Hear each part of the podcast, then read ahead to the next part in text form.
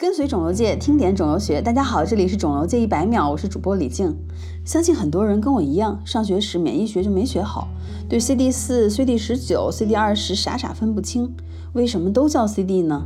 这些编码它们是依次命名的吗？一共会有多少种啊？哎，看了 C D 的维基百科之后，我们就发现了其中的门道。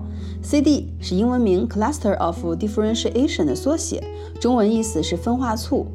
当时检测细胞表面的受体和分化抗原采用的是单克隆抗体结合的方法，也就是制作出了一种特定的单抗，它能够与白细胞表面的受体或抗原相结合。那么我们就知道了，细胞表面有这种蛋白表型与单抗的靶向药是相似的。但是细胞表面的蛋白种类繁多，不同实验室命名纷乱，也不利于后面的学术交流，需要有一个统一的命名规则。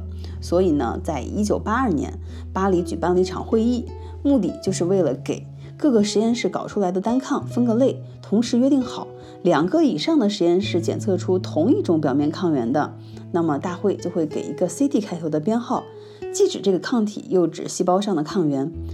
这个大会的组织方就是人类白细胞抗原国际工作组。那么这一届巴黎会议当场就命名了前十五个 C D 分子，两年以后在波士顿又确认了十个分子，把序号、啊、顺延到了二十六。截至二零一六年，已被发现的人 C D 分子总数已经锁定在三百七十一个。本期一百秒就到这里了，我是李静，感谢您的收听，我们下期见。